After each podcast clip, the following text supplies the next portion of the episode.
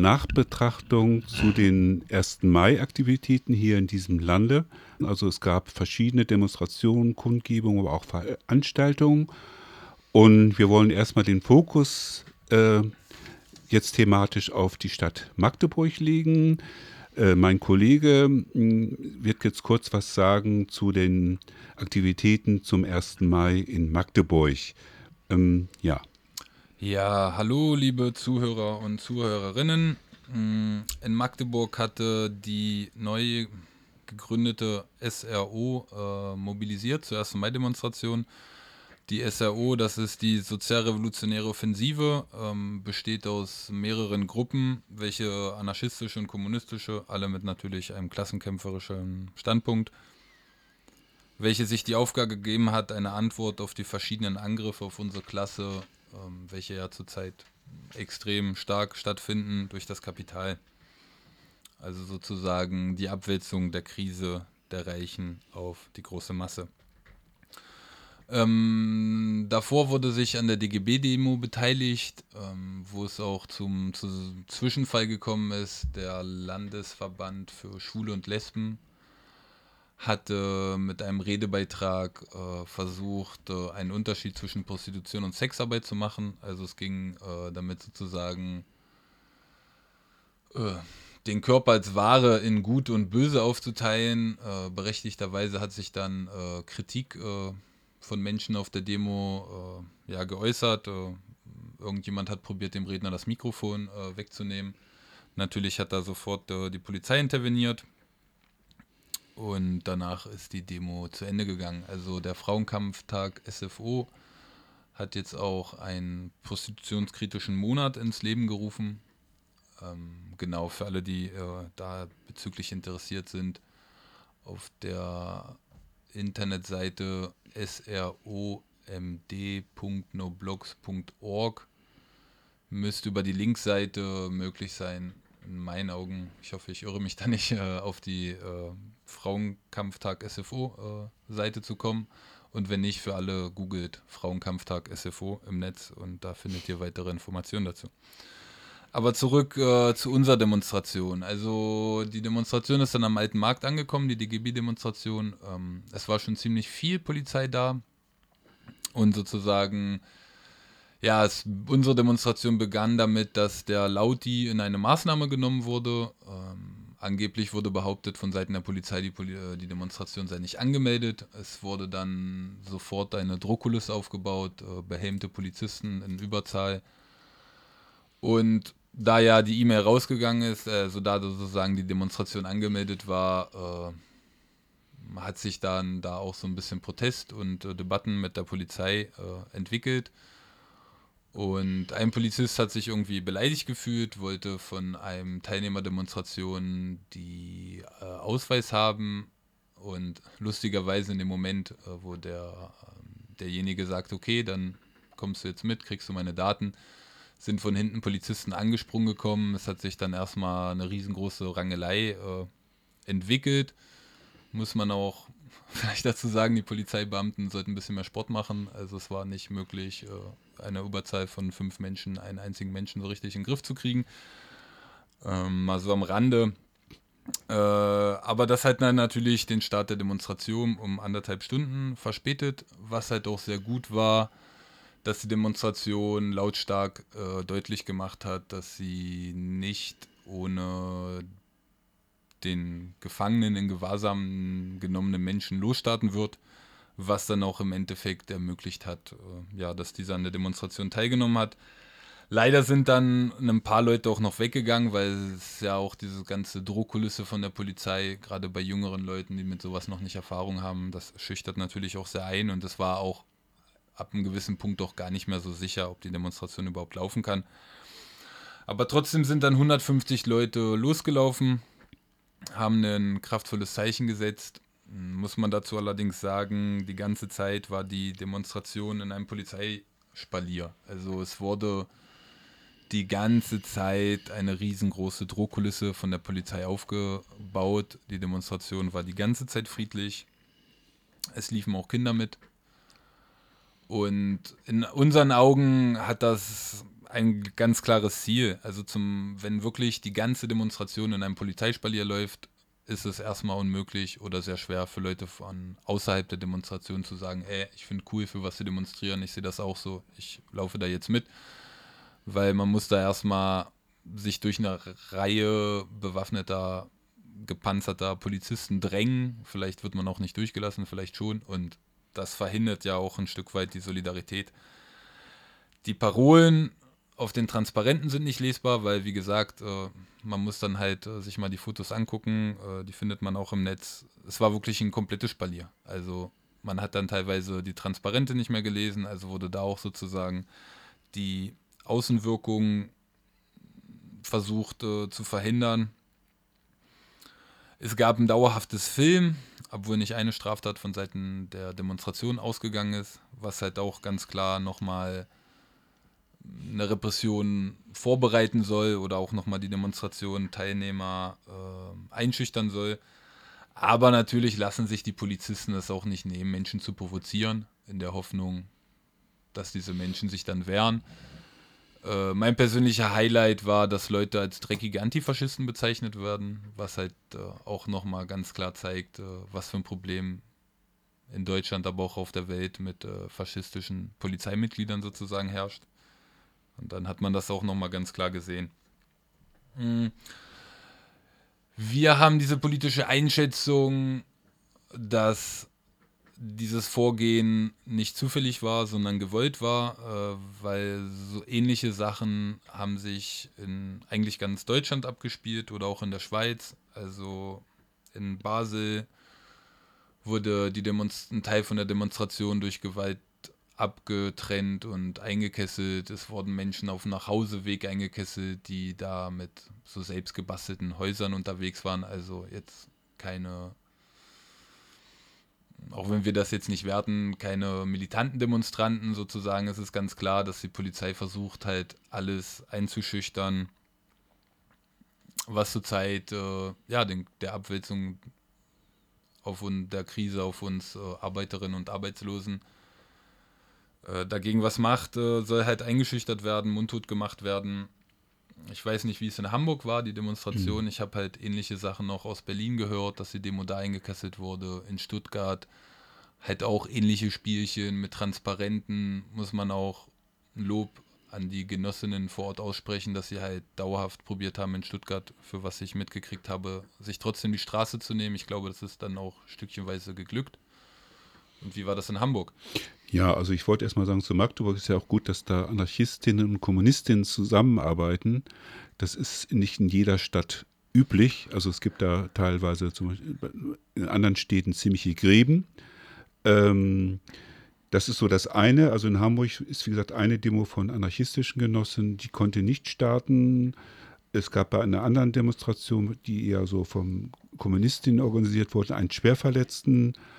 Und generell hast du ja schon gesagt, ist die Tendenz, ähm, diese Demonstration zu behindern oder zu verhindern oder auch die Leute abzuschrecken oder uns auch äh, von vielen anderen Menschen, die vielleicht nicht so äh, politisch so engagiert sind, aber natürlich wissen wollen, was wir zu sagen haben. Ich würde, also das ist eine Tendenz, die eine, vielleicht würde ich kurz nochmal fragen, was waren denn so die Inhalte, du hast es gesagt, von den Frauenzusammenhängen?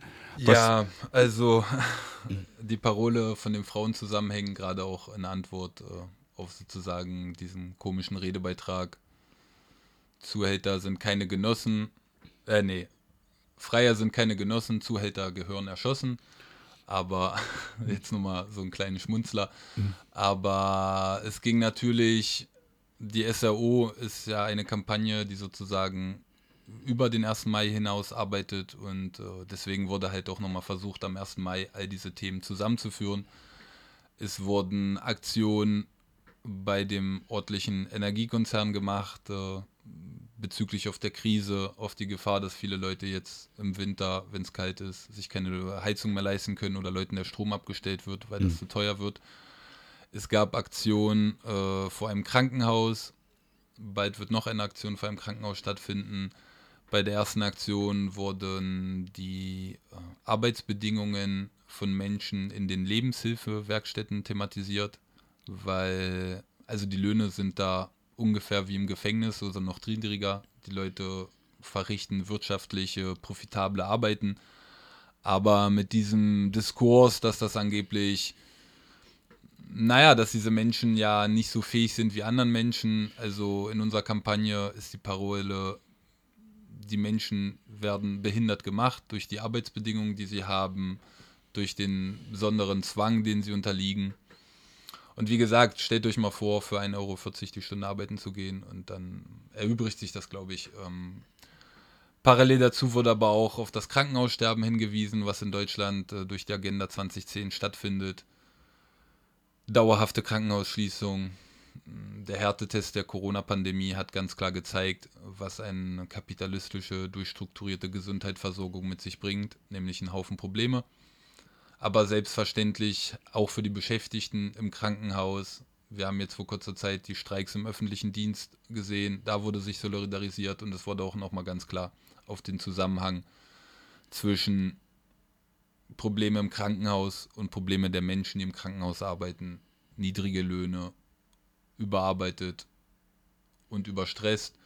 Und selbstverständlich steckt sich das dann auch in der in der Gesundheitsversorgung. Wenn wir dann ins Krankenhaus gehen, ist es ja selbstverständlich, wenn jemand gestresst ist, der die Leistung wird nicht mehr so gut sein, weil äh, wie will man das machen, wenn man zu viele Leute betreuen muss? Mhm. Also ist es sozusagen der Versuch, all diese Themen äh, zusammenzuführen. Du hast es ja auch gesagt, Anarchisten und Kommunisten, wir sehen diese Spaltung als nicht sinnvoll. Wir haben nicht das Gefühl, dass irgendeine Bewegung in Deutschland es schafft, unsere Rechte vernünftig durchzudrücken oder unsere Rechte besser gesagt vor den Angriffen von oben zu schützen. Deswegen sehen wir ideologische Grabenkämpfe als nicht so sinnvoll. Es hat wahrscheinlich auch mit der Magdeburger ostdeutsche, ostdeutscher Geschichte zu tun, also den antifaschistischen Abwehrkampf oder den, ja, den Kampf äh, gegen den faschistischen Terror in den 90er Jahren der hat sich halt nicht an ideologischen äh, Grabenkämpfen orientiert, sondern äh, ja an praktischen äh, hm. Situationen hm. oder Überlegungen. Und ja, ich würde dann halt nochmal auch äh, wieder den Bogen zu dem Thema von vorhin machen. Wir haben gesehen, dass das überall in Deutschland passiert. Also überall wurde versucht, die 1. Mai, äh, oder jetzt überall ist vielleicht auch übertrieben, aber in sehr vielen Städten mhm. gab es ähnliche Szenen mit ähnlichen Polizeitaktiken. Und äh, hier und da hat mir auch ein Genoss erzählt, dass in der bürgerlichen Presse auch davon äh, ganz klar geredet wurde, dass sozusagen äh, diesbezüglich eine Zusammenarbeit gab. Zum einen sollte uns das Mut machen, weil wenn sozusagen der Staat, die Kapitalisten, die herrschende Klasse versuchen, unsere Initiativen zu verhindern, unsere Initiativen angreifen, heißt das, dass sie Angst vor unseren Initiativen haben. Das heißt, dass wir auf einem richtigen Weg sind, müssen vielleicht hier und da den Campus noch äh, ein bisschen regeln und noch ein bisschen uns bewegen, aber wir gehen erstmal in eine richtige Richtung. Persönlich äh, bin ich auch der Meinung, dass sozusagen den Herrschenden, die versuchen sozusagen den sozialen Protest, der auch nicht nur von links, also mit einer klassenkämpferischen Position, sondern halt auch mit nationalistischen Positionen äh, geführt wird, dass sozusagen probiert wird, durch die Polizei und durch die Verhinderung des klassenkämpferischen linken Protestes die Leute zu der AfD zu schieben. Wir haben 2024 äh, Bundestagswahlen wieder. Die AfD ist zurzeit als zweitstärkste Partei. Ich halte es durchaus als möglich, dass die AfD und die CDU eine Koalition bilden. Und das ist halt interessant, weil die AfD ja zurzeit halt äh, gerade mit äh, ja gegen Krieg und äh, sozialen Positionen auftritt, aber im Endeffekt ganz klar diese Position nicht vertritt. Also guckt man Reden im Bundestag von AfD-Mitgliedern, reden sie davon, dass Deutschland nicht wehrhaftig ist. Also auch sie haben ganz klar äh, das Interesse an einer weiteren Militarisierung von Deutschland. Also nicht wollen sie Kriege wie der, der gerade in der Ukraine stattfindet, nicht verhindern sondern sie wollen dem eigentlich noch mehr, ja, noch mehr Kriege passieren, weil das ist ja im Endeffekt äh, das Ziel einer äh, deutschen Armee. Gleichzeitig Einführung von Wehrpflicht, all diese Sachen, die gerade schon debattiert werden, ähm, wär, würden halt durch eine AfD sozusagen zu Ende gedacht werden oder praktisch zu Ende gebracht werden. Und deswegen ist es in meinen Augen halt auch Teil der Strategie der Herrschenden sozusagen, zu probieren, die, ja, den linken Protest ähm, zu kriminalisieren. Das haben wir auch bei Lina gesehen. Also auch hier äh, sprechen wir das nochmal an. Äh, die Härte der Verurteilung von Lina, der mediale Rummel, der da aufgebauscht würde. Ähm, es ist auch sehr interessant, wie die ganzen bürgerlichen, äh, bürgerlichen Medien ähnliche Begriffe benutzen. Also von Lina wird immer als der Gewalttäterin geredet. Ähm, auch hier zeigt sich, wenn der Staat so krass, so massiv, so geschlossen gegen Antifaschismus vorgeht, gerade den Militanten, dass dieser militante Antifaschismus den Herrschenden, den Unterdrückern Dorn ins Auge ist. Und auch hier haben wir eine ähnliche Strategie gesehen. Also von Aushebelung der Grundrechte, was Demonstrationen angeht, bis hin zu dem Spalier und dem Kesseln der Polizei. Es ist an sich nichts Neues. Äh, die Polizeigesetze und an sich die Gesetze wurden schon in den letzten paar Jahren verschärft. Und jetzt können wir halt sehen, wie sie praktisch umgesetzt werden. Und ich glaube, es ist jetzt halt weniger interessant, äh, eine Antwort zu liefern, weil das müssen wir als Bewegung machen. Also an alle Anarchisten, an alle Kommunisten, an alle Ökolo Ökologisten.